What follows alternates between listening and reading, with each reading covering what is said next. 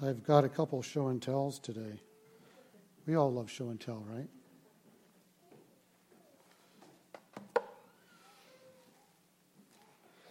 One of these you'll probably try you'll probably figure out the significance of that.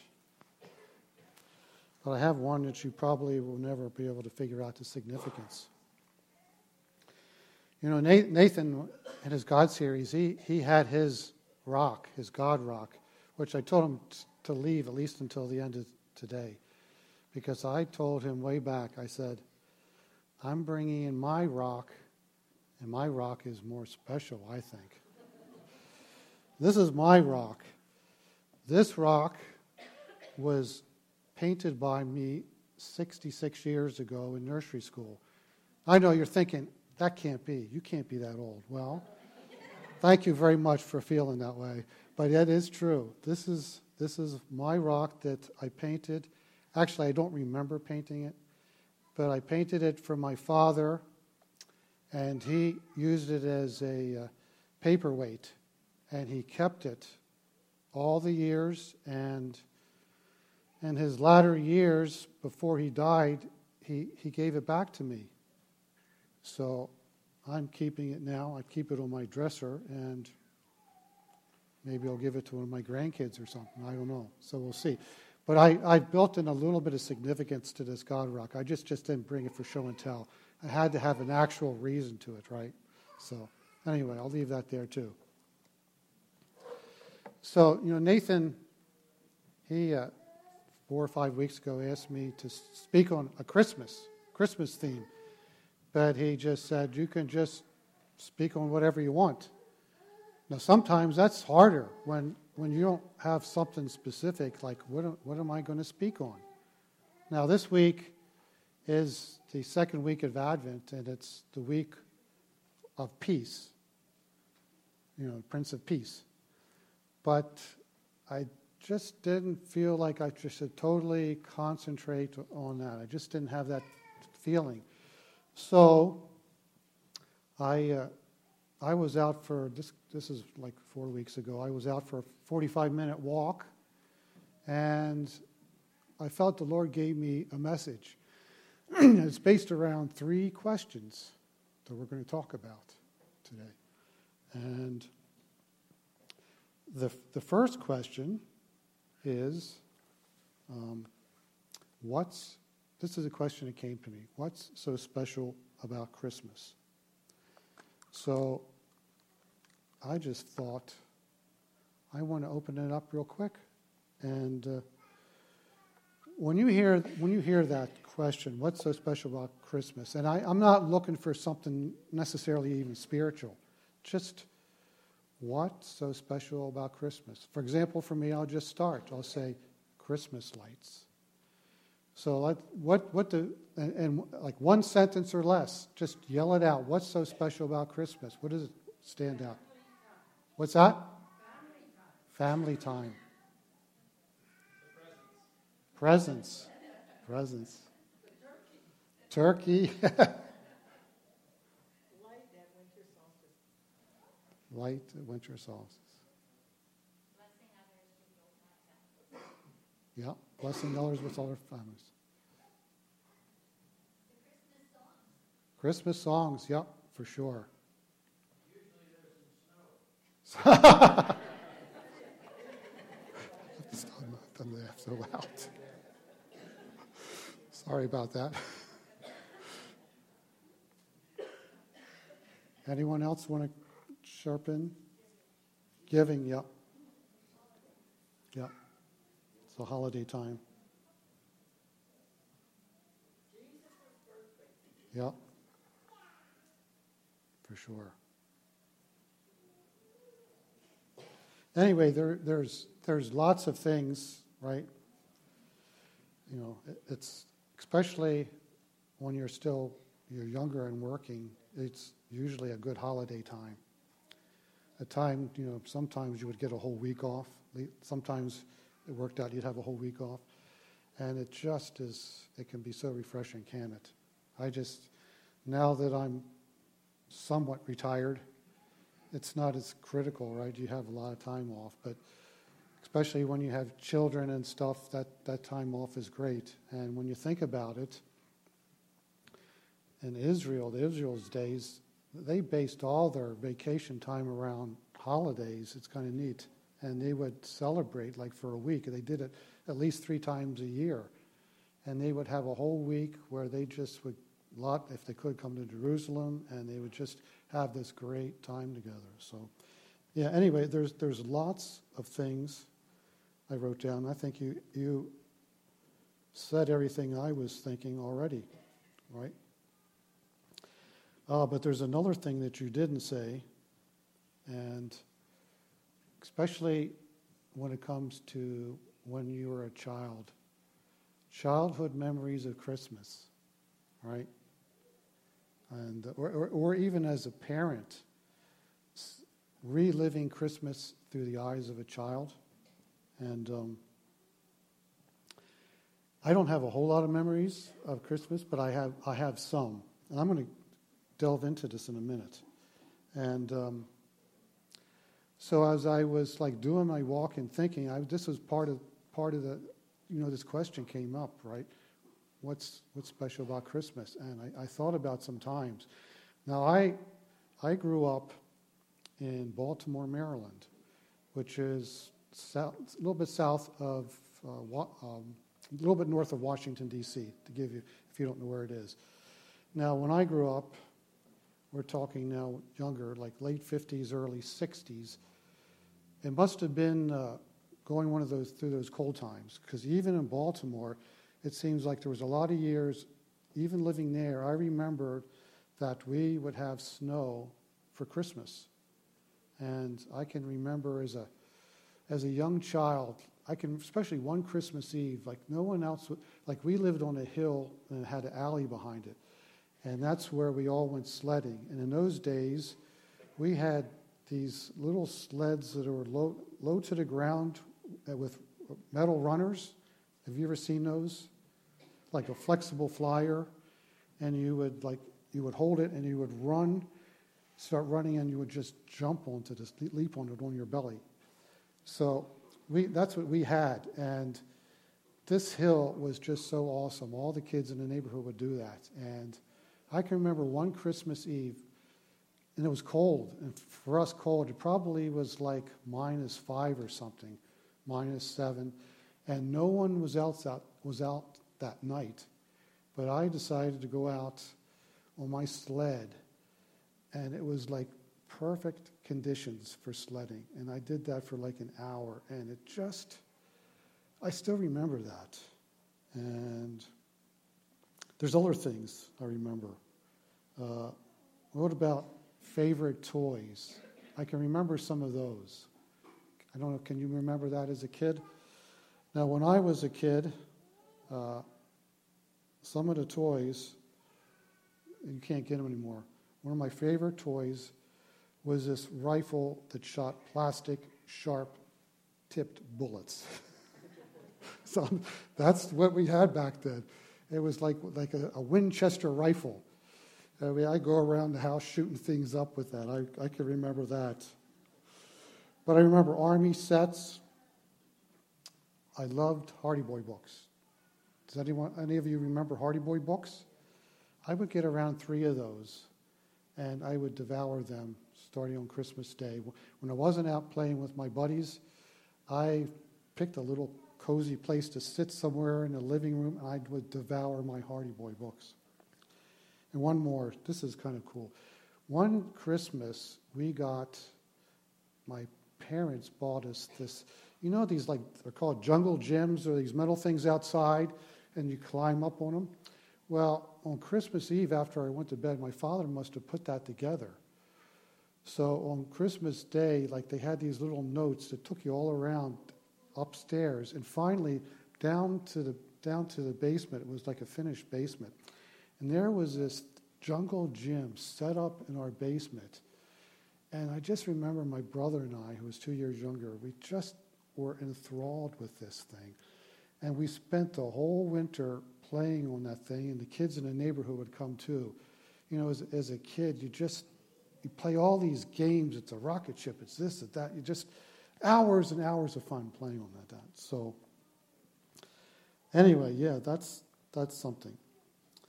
But there's there's another question that, as I was walking, came up right after that. And that question is what's not so special about Christmas? Because I've, you know, I talk to people, we talk to people, and we know that there are things. And I reflected about that a bit. And some of the things we love about Christmas we also we don't love about it, like uh, the total commercialization of Christmas, right? And then there's the the pressure, the pressure to have the to make the perfect Christmas happen, right? There there is this this in, this subtle pressure to do that. And then because of that, there's all this busyness, total busyness, and the work and actually the, the, the tiredness of Christmas.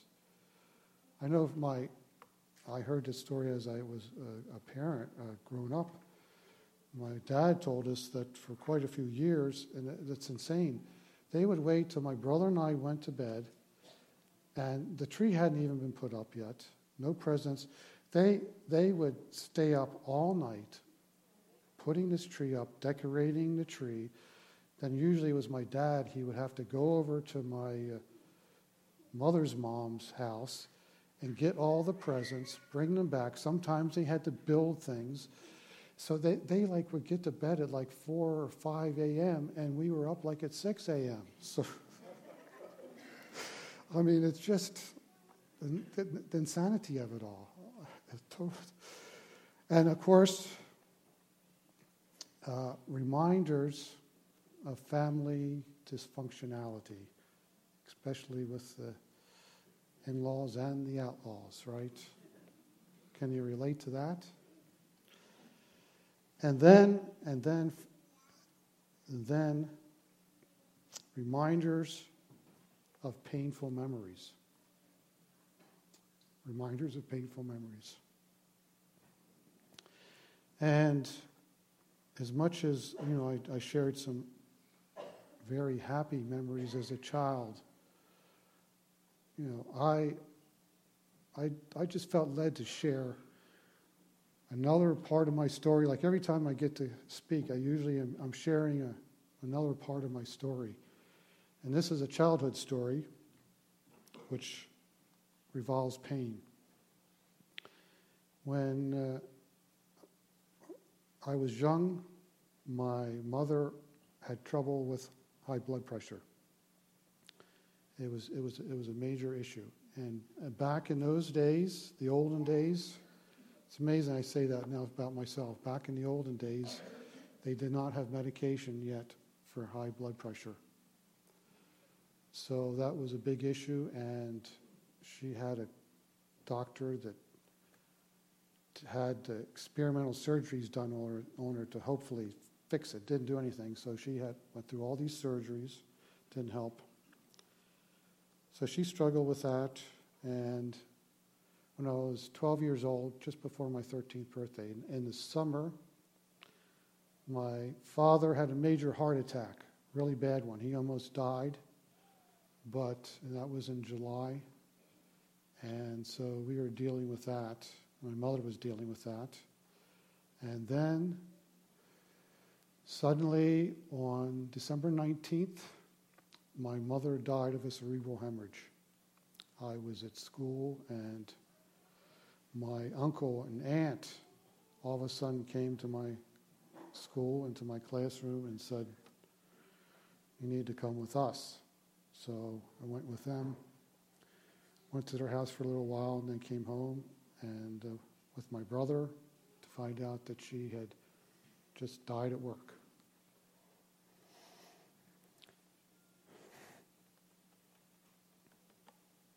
I've not publicly shared this story.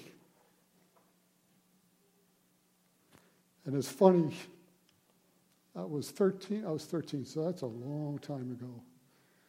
And You know, you, you can be old and you can still be affected by things like this. You can still be affected. So, I did not take this well as, as, as you know, as a, as a 13 year old boy. Um, you know, when you're 12 or 13 year old boy, you don't really at least in those days, you really didn't hang around your mom too much, you know. She, but she, but she was there. You appreciated it, but in a way you didn't. You really didn't appreciate her. She was like she was the glue of the family, and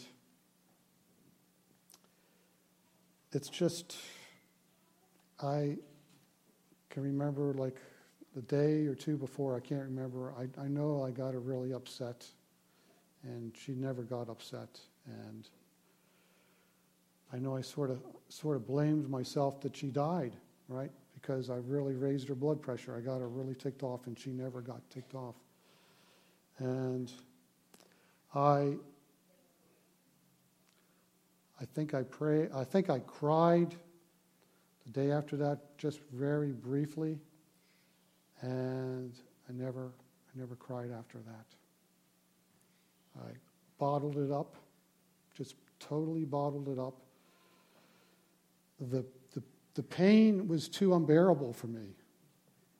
I, and you know what happened for me? Is that, and who, those of you who maybe you're studying counseling or psychology, you have a name for it. I forgot. I lost almost all my memories of my mother. I developed a, a uh, trauma amnesia or whatever you want to call it. I developed it. And to this day, I hardly have any memories of my mother. And for a 13 year old, that's pretty, I mean, that shouldn't, shouldn't be the case, right? So that's how I dealt with it. I bottled it up. Um, actually, I started, I had one friend who's who stole liquor from his father's liquor cabinet, and we'd go up in the woods to our fort and I started drinking at that point. And my father, my father didn't take it well at all either, at all either. And he started drinking. And basically, he became a, a functioning alcoholic, though not at all times. And so then you have me and my pain, and my father was in pain, drinking, and my younger brother, who's still not a follower of Jesus yet, he actually somehow dealt with it better than the, the two of us. And my mom's mom went off the total, went off the rails, and uh, she had a tendency towards alcoholism, and she went off totally off the rails, became a hardcore alcoholic after that. So you can imagine, especially that first Christmas was unbearably horrible, and there was quite a few other Christmases that were extremely painful for me. And it wasn't for another 10 years. I, I had been saved for a couple years. I think it was 21. It wasn't until around 23 finally, the Holy Spirit spoke to me and uh, said I needed to have a good cry, which I did. A really, really good cry after 10 years, and uh, a big hole in my heart was healed. Was healed. Now, I, the, the memory didn't come back, and Lord, maybe the Lord has a reason for that. Maybe because it's too painful. It's just not worth bringing back. I don't know. But anyway, that, you know, I, I can relate. I've talked to people. I've talked to people about that. Christmas time can be not so special, right? But that's not the end of the story, right? There was a third, a third question that uh, the Lord gave me. I, I just want to quickly pray, okay? Lord, I just pray that you would speak to all of us through me. Lord, would you do a work, perhaps in some people's hearts and lives today? It's not wrong to feel pain at this time, especially when it relates to a loss of a dear loved one. But Lord, you you don't want to leave it there. So I pray that you would just encourage us right now. Encourage us. I pray this in Jesus' name. So, the third question is on my 45 minute walk was then, okay, what's, what's most special about Christmas? What's the most special thing? And that's what we're going to talk about. Now, I'm going to start with something an interesting. Many of you might know, but some of you might know. Did you realize that there was no such thing as Christmas for the first 300 years of the church? Did you know that? Christmas was not even originated until December 25th, 336 AD, by the Emperor Constantine. And he, he did that because he had legalized the church, institutionalized the church, which was the start of its going downward. And uh, he wanted to, there was uh, pagan worship at that time.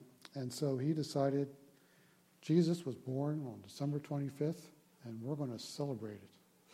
And, uh, but really, if you talk to any Bible scholars, we don't really know which day Jesus was born on but they decided to make that. And I mean, in some respects, it is, it's, it's, a, it's a good time of year, isn't it? Where it's winter's here, and it's, a, it's just a great time to celebrate. It just livens up a dull time. But uh, yeah, we don't know that. It was not, it wasn't emphasized for 300 years in the church. Now, granted, now we have two gospel accounts from Matthew and Luke to go, and go into a lot of details about this in, in the history. And there's a, there's a good reason for that. There's a main reason which I want to talk about, but I mean, it's just the, the it, we really needed it, the historical proof of and all the details surrounding the main reason for Christmas. So, what's the main reason, what's most special about Christmas, and I think you already know. But we're going to first briefly go to Matthew chapter 1, verses 18 to 23. And I think Corey's got that up. Good job. Okay, now I'll read it for you. This is how Jesus, Jesus the Messiah was born. His mother Mary was engaged to be married to Joseph. But before the marriage took place, while she was still a virgin, she became pregnant through the power of the Holy Spirit. Joseph, to whom she was engaged, was a righteous man and did not want to disgrace her publicly.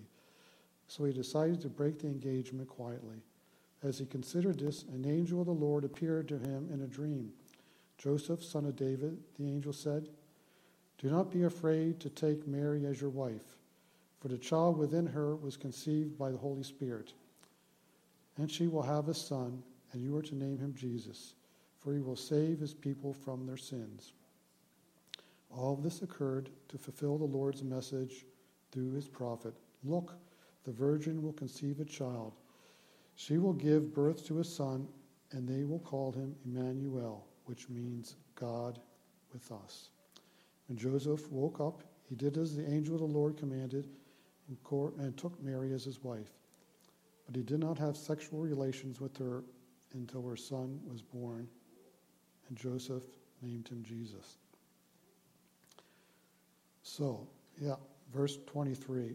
And all this occurred to fulfill the Lord's message through his prophet Look, the virgin will conceive a child, she will give birth to a son, and he will call him Emmanuel. Now, this was to fulfill Isaiah 7:14, which we're all familiar with. All right then, the Lord Himself will give you the sign. Look, the virgin will conceive a child. She will give birth to a son and will call him Emmanuel, which means God with us. So, as I was walking, it just, yeah, this, on my 45 minute walk, and it was kind of cool that I, the whole outline of my sermon took place on this 45 minute walk around the neighborhood. Um, Emmanuel is the answer to the third question, the most special, important thing about Christmas is Emmanuel. Now, this is an interesting little bit of trivia. Maybe you know. Do any of you know why sometimes you see Emmanuel spelled with an I and another time spelled with an E? You can't answer that yet, Pastor Nathan. Does anyone else? None of the pastors can answer that yet. Do you know why? No one knows. I didn't know either, so you don't feel bad. Um, when you see it spell, spelled with an I, well, it's always in the Old Testament. It's coming, the, the, the, Hebrew word for Emmanuel causes it to be spelled with an I. In the Greek, it's spelled with an E. So that's why you can, it's, it's the same word, the same meaning, God with us, but in the Greek, it's spelled, it, it comes out spelled as a, with an E. So anyway, that's a little bit of trivia for you. You can hit some people up on that and you'll never guess it. You can, you can show them how smart you are and you can tell that. But, so I'm, I'm not going to spend my time right now talking about that verse, those verses. I actually, I have a more favorite section of Christmas verse than this, and you may not guess what it is. Maybe some of you might guess or might say, but actually, what I'm going to be speaking on is John chapter 1, verses 1 to 18. It's one of my favorite passages in the Bible. I just, I just love it. And for me, uh, it speaks of Christmas. And actually, can you do something for me this morning? You've heard it so many times. Can you put on your imagination cap and pretend, pretend you're listening to this passage for the first time as a description of the Christmas story? Put it, put it, put in that framework and listen to the story with that kind of framework, okay? And let's, let's, let's go through it. In the beginning, the Word already existed. The Word was with God, and the Word was God. He existed in the beginning with God. God created everything through him, and nothing was created except through him. The Word gave life to everything that was created, and his life brought light to everyone. The light shines in the darkness, and the darkness can never extinguish it. God sent a man, John the Baptist, to tell about the light, so that everyone might believe because of his testimony. John himself was not the light, he was simply a witness to tell about the light. The one who is the true light, who gives light to everyone, was coming into the world. He came into the very world he created, but the world didn't recognize him. He came to his own people, and even they rejected him. But to all who believed him and accepted him, he gave the right to become children of God. they are reborn not with a physical birth resulting from human passion or plan, but a birth that comes from God. So the Word became human and made his home among us. He was full of unfailing love and faithfulness. And we have seen his glory, the glory of Father's one and only Son. John testified about him when he shouted to the crowds, This is the one I was talking about when I said, Someone is coming after me who is far greater than I am, for he existed long before me. From his abundance we have all received one gracious blessing after another. For the law was given through Moses, but God's unfailing love and faithfulness came through Jesus Christ. No one has ever seen God, but the unique one, who is himself God, is near to the Father's heart. He has revealed God to us. So I just wanted to spend a, a, a few minutes working our way through this a little bit and, and talk about that. Uh, in the beginning, when they're talking about beginning, we're talking about the beginning. It's like the beginning of the beginning. it's like the ultimate beginning. For us, as just mere humans, we just can only think of this as like the beginning of the universe. But it was like before that. But even though there's eternity and there's no time, it just it's hard to wrap our heads around it. But it was the beginning. And in that beginning, the Word, the Word with a capital W, existed. Now we're just sort of going through this like we've not hardly ever, we've never read it before. So all of a sudden this pops up the Word, the capital W word. So this word is the first to do anything.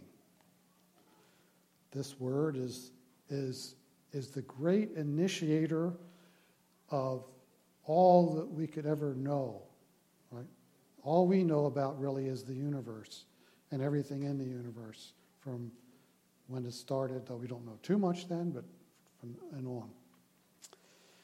And this word with a capital W has superseded creation, both in time and space.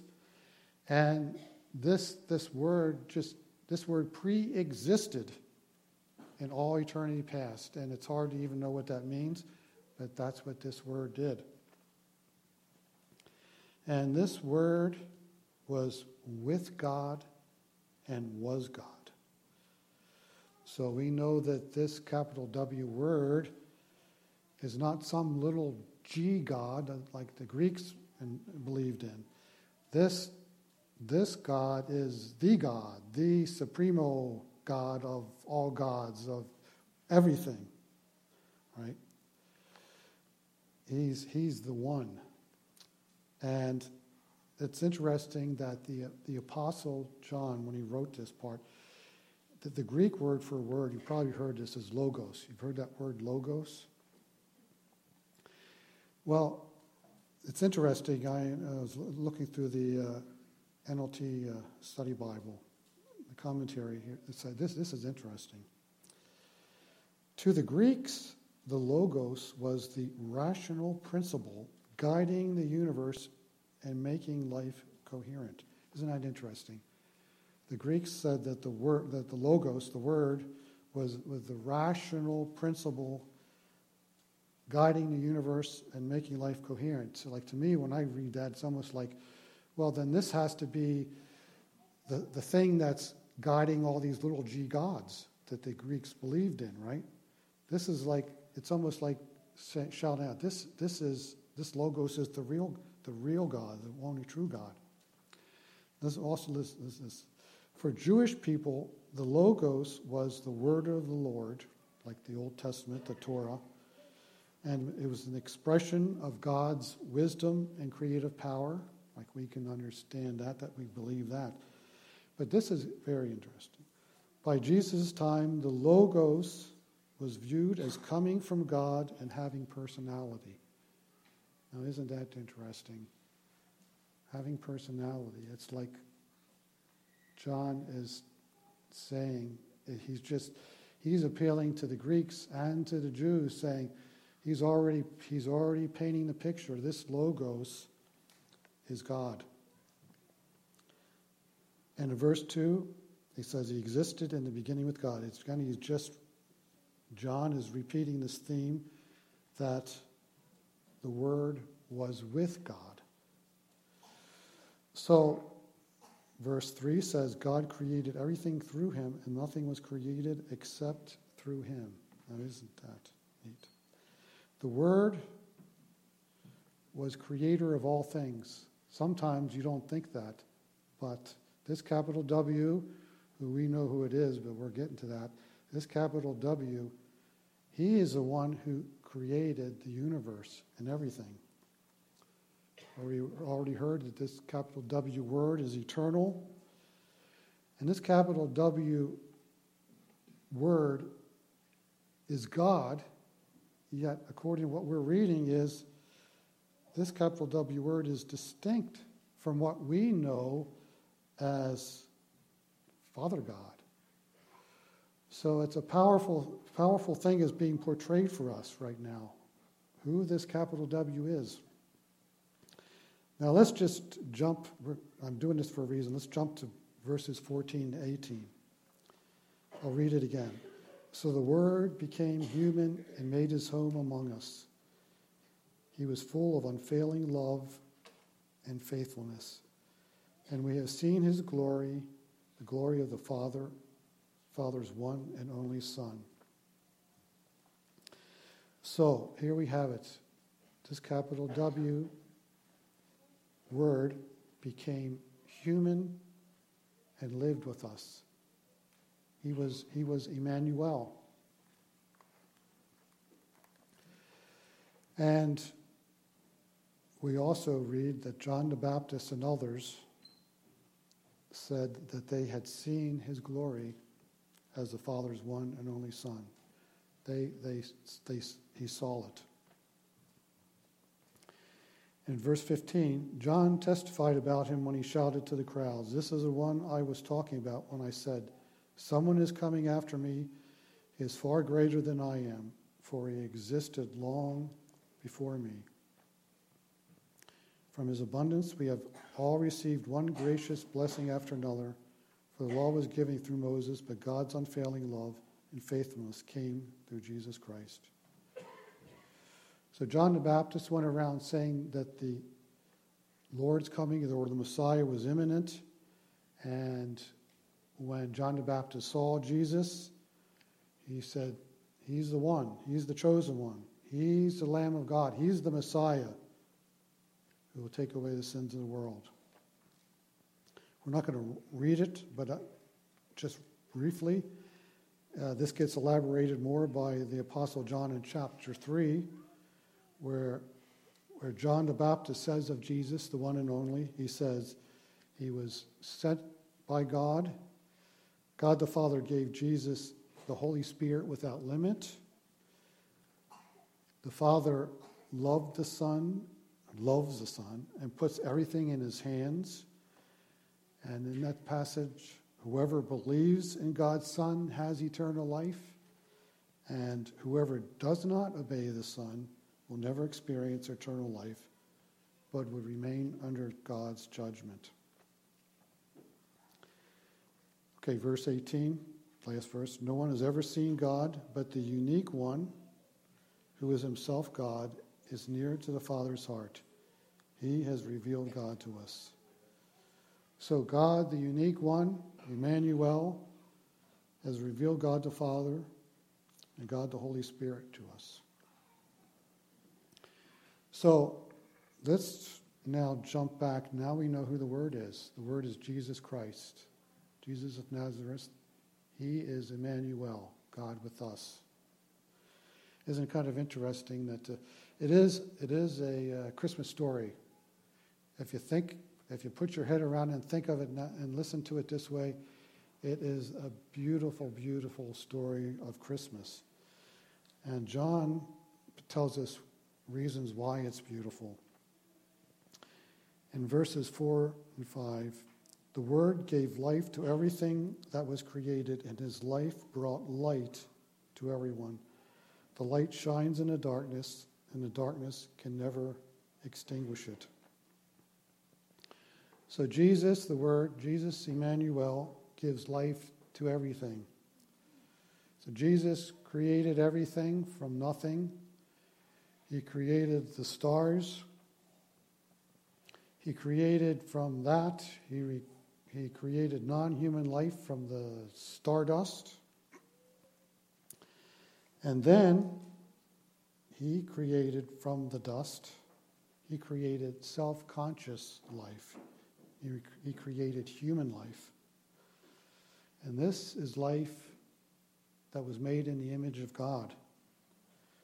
See, as humans, we carry an awareness that we are different from all the other creation in the universe. We carry an awareness that the creator of the universe created us. The other, the rest of the creation doesn't have that awareness. Well, the angels do, but in terms of the universe creation, it's kind of kind of cool, isn't it, when you think about that? See, in John 14, 6, he, it says, I am the way, the truth, and the life. So, this life in the Greek is, is called zoe. This is like, a, it's talking about a, a, spiritual life, a spiritual awareness. Um, this, life, this is a life that's not limited by time nor hindered by death. I guess you could call it uh, it's a, a soul life. And Jesus brought us eternal life. John 3:16 says that, "For this is how God loved the world. He gave his one and only son that everyone who believes in him will not perish but have eternal life." His death and resurrection from the cross paid the penalty for our sins and gave us a new relationship with the Father, Son, and Holy Spirit. See, we all, as, as humans, we all have a this soul life, and it's something that doesn't cease to exist after we die. And you, you have two choices. Your soul life can spend blessed eternity in heaven, but if you choose not to, your soul life spends eternity in hell, and it's it's. I don't want to dwell on it for the Christmas season, but this this is part of the ultimately the Christmas message, which I will close with. So, Jesus also gives us abundant life here on earth now while we still live. John 10:10 10, 10 says, "The thief's purpose is to steal and kill and destroy. My purpose is to give them a rich and satisfying life." So it means as we live as followers of Jesus, he gives us a life full of purpose, vitality, energy, and all the fruit of the Spirit. Now, verse 4, this is what I, I, I really love. And I'm going to turn, turn my light on now.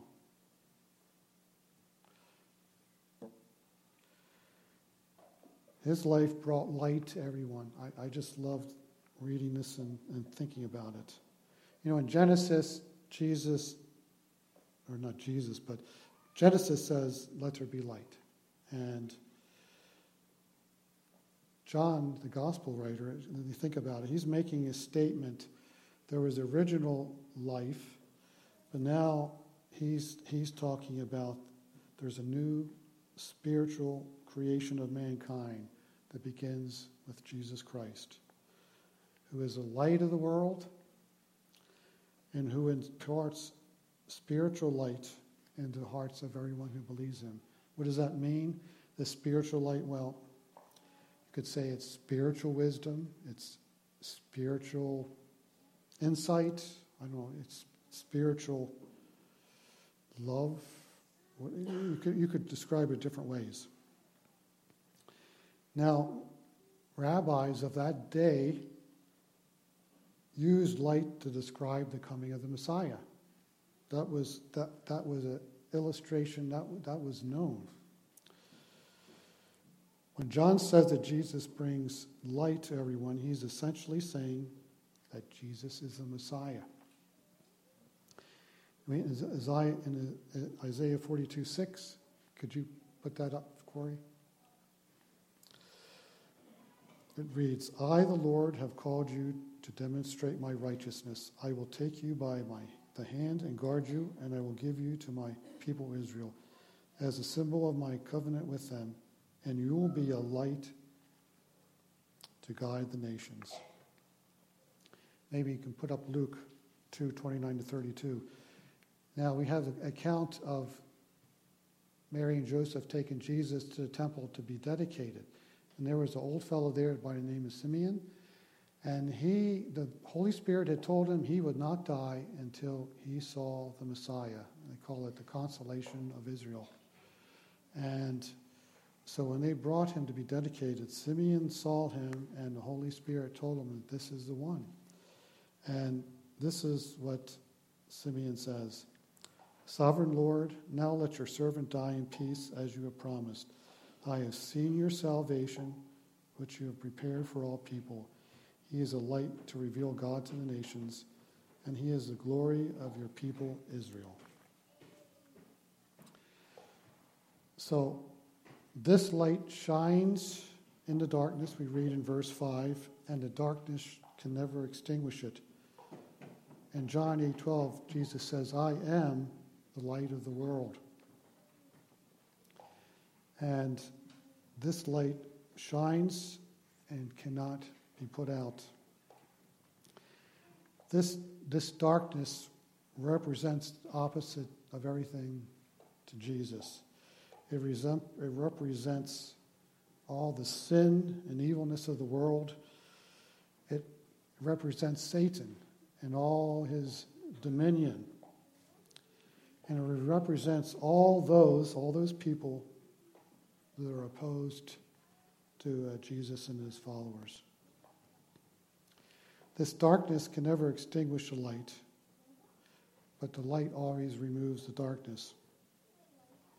Uh, the darkness, the spiritual darkness, especially as it, it refers to the demonic, it doesn't understand the light and it doesn't want to understand the light. And this darkness also represents the people, those people of the world that just refuse to recognize that Jesus is the light that has come to the world. And darkness is associated with wickedness, unrepentant wickedness, and is also res- represented represents the resultant misery in hell. But for those, for those who truly seek to know the truth, Jesus should be seen as a giant lighthouse on a giant, giant hill that can be seen everywhere. And that light shines so, so brightly that for those who are seeking to know the truth, they're going to see this light and they're going to be drawn to it. Now, for all of us who trust in Emmanuel as our Savior, for all of us who, who have been reconciled to God, we who believe on Emmanuel, we no longer walk in darkness at all. Walking in the light means we can clearly see in the spiritual realm and Jesus is our light, and He guides us through a world full of darkness and sin and many, many struggles and hurts, which we've talked about already. And He allows us, He allows us to experience life to the fullest when we walk in that light. Has anyone ever been in a uh, like a deep cave and had all the light turned off. I have. It was, a, I think, Carlsbad Caverns in New Mexico. Now, when they turned off all the lights, that's what dark is. I mean, it's darkness that's so dark that you, you can't, there's nothing you can see. It's same as being blind. That's, that's your chance to, to and see what, what blindness is. And they did that, and some people were really freaked out. And then they, they turned on, I, it was, maybe it was a little bigger than this light, but they, they turned on this one light that was like, because it's huge cavern in this one area, huge, huge cavern. Like, it was like 200 meters away. And they turned on this little light. Man, could you see that thing? it is amazing. But that, that's, that's what walking with Jesus is, or at least it should be. That, that's, that's we shine like that. And uh, another example came to me. Like when you're, when you're walking with Jesus, it's like uh, a good example is navigational lights in a shipping waterway maybe uh, you've, you, you've seen, seen those in certain places, of all the red and green. And these lights, without these lights, ships will, will go aground, or even it's even for smaller, for just large boats. You could get into serious trouble. You could go up on shoals and rocks. But you, these lights tell you exactly where to go. And that's, that's what it's like for us, right? We have, we, have, we have navigational lights before us all the time. It's like we have a, you could, like a light in a cave, that, that one light would light things up so that you could see really where to go. But it's also like navigational lights. So the Bible calls us to be salt and light in the world. Salt is something that's used in small quantities and is dissolved in something, and you no longer see it, but it's working. It's working, uh, doing a big difference of preserving and seasoning, and but you don't see it. That's like our inner inner character working. That's what salt's like. It's making a difference. Now, light Light is meant to shine as bright as possible. It's, it's, it's meant, that's its whole purpose, is to shine and be visible, to bring visibility. And our, our light that's shining in us is meant to be visible. It's supposed to be focused out, and it's, it's supposed to be action oriented. That's what our light's supposed to be. Now, sometimes, we won't dwell on it, but sometimes, I know I'm guilty of it, sometimes we, we tend to almost put our light under a bushel basket, don't we?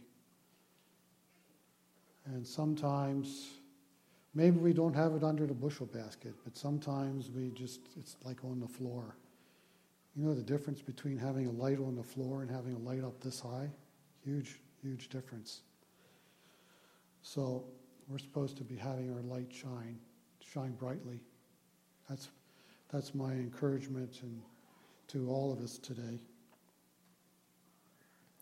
This whole aspect of trusting in Emmanuel and believing in him and, and his message and being a light, that's, that's what I, I call my, uh, I call it my Peter rock.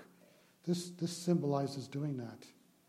This little rock, you know, symbolizes us shining our light and making a difference in the world. Telling the, the good news about Emmanuel, the, the person who, who, the creator of the universe who's existed for all eternity, who came, who came and lived with us. It's, it's the apocalypse that Jeremy talked about, who was trying to get across to us. It's, it's the profoundness that's something that should make us get a, get a little bit excited around Christmas time. Really should. Uh, and there's, there's, there's another thing I wanted to share about, about the light. And this, when I, and this is my earliest memory. Really, my earliest, I, I, I, thought about it, popped in my mind on my 45 minute walk. I was probably, some, I guess, four years old. But when we were young, we used to have these uh, electric candles that looked like this, but they, had, they, were, they were powered by, you plugged them in. We didn't have battery stuff back then. That was before battery stuff. And we, we had a uh, electric candle in my bedroom window. And I still have this memory, first memory of, of this, this candle in the window was in there at night. And I just had this peace. It gave me some kind of peace as I saw it, and I, I, maybe I must have woken up at least once or twice, and the light would be burning, and I had this uncanny sense of peace. And that represents the peace of Jesus. I mean, I sort of, as a four year old, back, back in those, the good old olden days, everyone went to church, whether you're a Catholic or Protestant. Everyone knew a bit about Jesus and the Christmas story. So I, I would have been taught some things, and maybe that's what it was. That maybe that's what I was sensing back then. That that peace. So. So. We, we this is the Advent season, and last week was Advent candle of hope. This this is the today is the Advent candle of peace which I was, it was kind of neat that I got to speak on the week of peace. And then there's the Advent candle next week of love, and then the final one of joy. So I did. I will speak just, just briefly about peace. Emmanuel, the Prince of Peace. See, he brings, first of all, he brings peace with God through forgiveness of our sins and assurance of salvation. And he also brings inner peace. And that, we're talking now the fruit of the fruit of the Holy Spirit. He brings that. He brings peace with others, us to others, which starts with our family, our friends, our local church. And peace can come on a larger scale it's possible. Um, there used to be a lot of talk about world peace. I, it's my my opinion that I don't I don't think we're going to ever see a world peace again. We're going to see pockets of peace. We're going to see revival, and that literally could bring a sense of peace to this whole city if there was a revival. We could be a pocket of peace. There might be a, a country that experiences it. But uh, we are living in a dark time. It comes up, you know, we, we talk about it probably with our friends, our family here at church.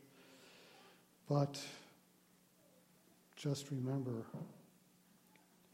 it may be dark out, but Jesus, the light, is always shining, the giant lighthouse, and we, we are lights and that light shines out from us. And as we gather as a church, that light shines even, even greater.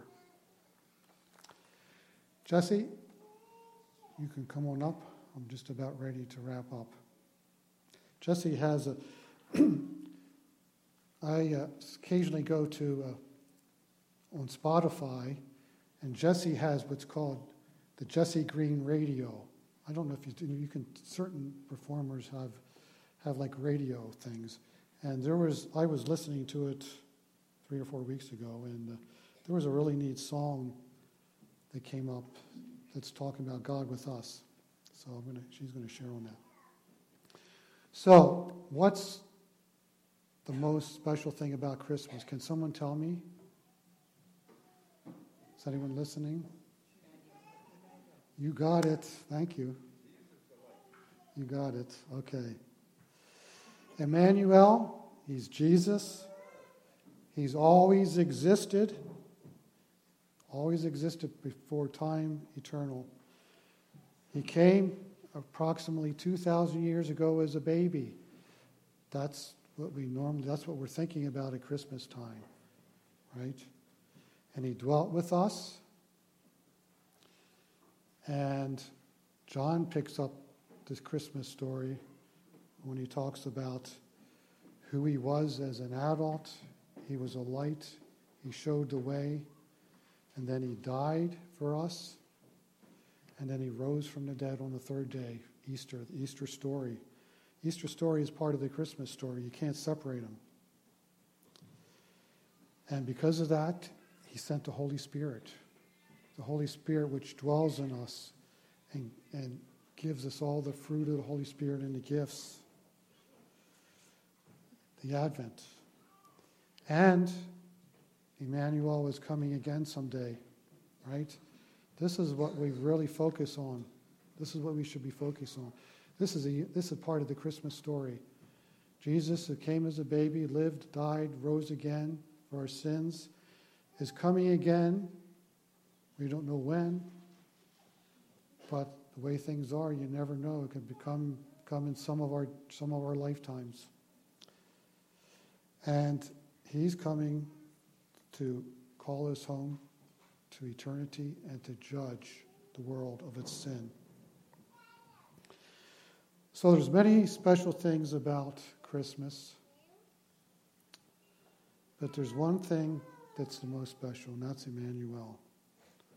So my encouragement to you today is to don't let all the special things that we talked about get in the way of celebrating the most special. Don't let all the commercialization, the pressures to, to have the perfect Christmas, all that stuff, to have you neglect spending time and enjoying Emmanuel. Try to try to do that. Sometimes I just like to have a couple lights on, or maybe just the Christmas tree. Everything else, put on some good Christmas music and sit there in quiet after the kids have gone to bed, if you have kids, and just, just bask in the presence of Emmanuel. Try not to let it be a downer. Um, Christmas has been and still is a difficult time for some people. And I realize that. We all need to realize it. And we need to be there for those who are struggling. All right? Um, so I'd like to just close in prayer, and I'd also like to say that if for some reason you still have a hole in your heart and Christmas is difficult, I'm going to, I'm going to pray right now for you. And if you want prayer afterwards, I will make myself available. Because I've been there, God healed me. He healed me, healed me that. And you shouldn't have to go around with that hole in your heart. You should, you should, and you shouldn't have to have happened what happened to me, lose, lose my memory. I, that's painful. I, I wouldn't wish that on anyone. But, uh, so yeah, I just want to, on behalf of Elaine I, just want to wish you all Merry Christmas. I know it's two weeks away, but in case I don't get a chance, and just love you guys. So let me pray. Lord, we thank you